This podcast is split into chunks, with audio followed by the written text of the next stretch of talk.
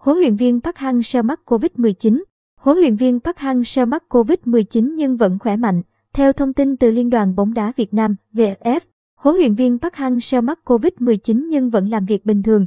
Trao đổi với Tiền Phong, một quan chức VFF xác nhận huấn luyện viên Park Hang-seo dương tính với virus SARS-CoV-2. Tuy nhiên, ông Park Hang-seo đã tiêm đủ liều vaccine, sức khỏe ổn định và những ngày qua vẫn làm việc, họp với ban huấn luyện qua online bình thường. Người hâm mộ có thể hoàn toàn yên tâm về tình hình sức khỏe của ông, quan chức VFF trên cho biết. Được biết, huấn luyện viên Park Hang-seo và ban huấn luyện đội tuyển Việt Nam hiện đang chuẩn bị cho hai trận đấu với Oman và Nhật Bản tại vòng loại cuối World Cup 2020, hai khu vực châu Á. Hai trận đấu này sẽ diễn ra lần lượt ngày 24 và ngày 29 tháng 3 tới. Quân số đội tuyển Việt Nam dự báo sẽ không có nhiều thay đổi.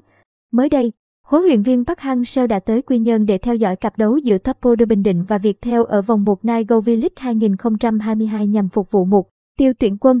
Nhà cầm quân Hàn Quốc có khá nhiều học trò ở cả hai đội bóng này như Tấn Tài, Bình Định, Hoàng Đức, Bùi Tiến Dũng, Viettel. Tại vòng loại cuối World Cup 2022 khu vực châu Á, đội tuyển Việt Nam vừa có 3 điểm đầu tiên khi đánh bại Trung Quốc trên sân vận động Mỹ Đình.